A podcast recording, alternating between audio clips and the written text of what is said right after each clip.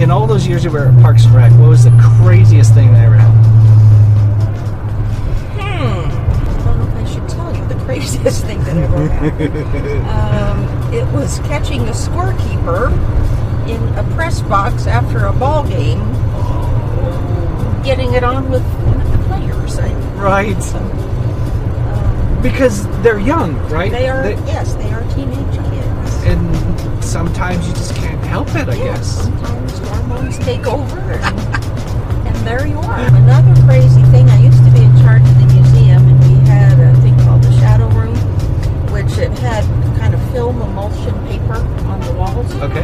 and then a strobe light would flash, and so kids would make oh, crazy Oh, right. shadows, and it would freeze their shadow on the on the emulsion paper Right. for you know the three, four, five seconds, however long.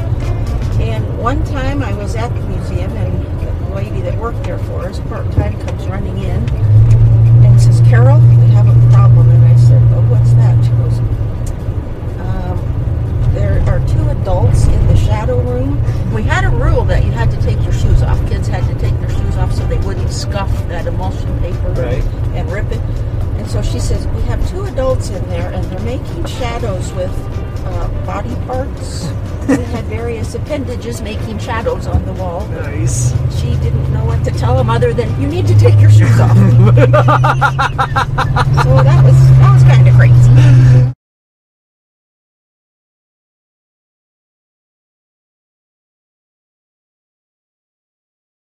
I know who you are. I know what you want.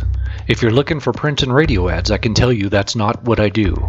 But I do have a particular set of skills. Skills I have acquired over a very long career. Skills that make me a godsend for business owners like you. If you hire Ken Collins Marketing to build your website, people who look for you online will be able to find you. But if you don't, they will look for you. They won't find you.